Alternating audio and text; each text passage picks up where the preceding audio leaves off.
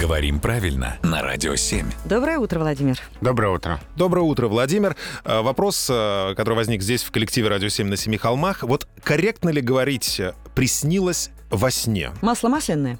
Ну. Как будто бы да, но сочетание слова «сон» с глаголом «приснится» вполне нормально используется. Ну вот, например, «приснился плохой сон». Ну как, как вы скажете по-другому? Ну, ни- никак. Привиделся? Но в живой речи «мне привиделся сон». И привидится, может, не только сон, а Да. мне что-то привиделось. Да, приснится — это увидеться во сне, да. Но тем не менее, со словом «сон» это используется. Если можно где-то заменить «мне приснилось». Все, достаточно.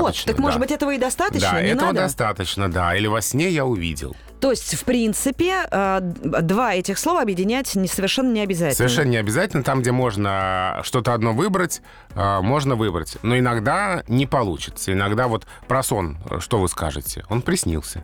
Сон приснился? Да. То есть где-то не получится заменить. Где можно заменить, убрать второе слово с тем же корнем, убираем.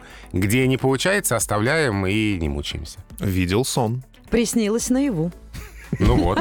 Можем, значит, можем. Значит, стараемся, где можем. Спасибо, Владимир. Спасибо, под вашим-то руководством, конечно.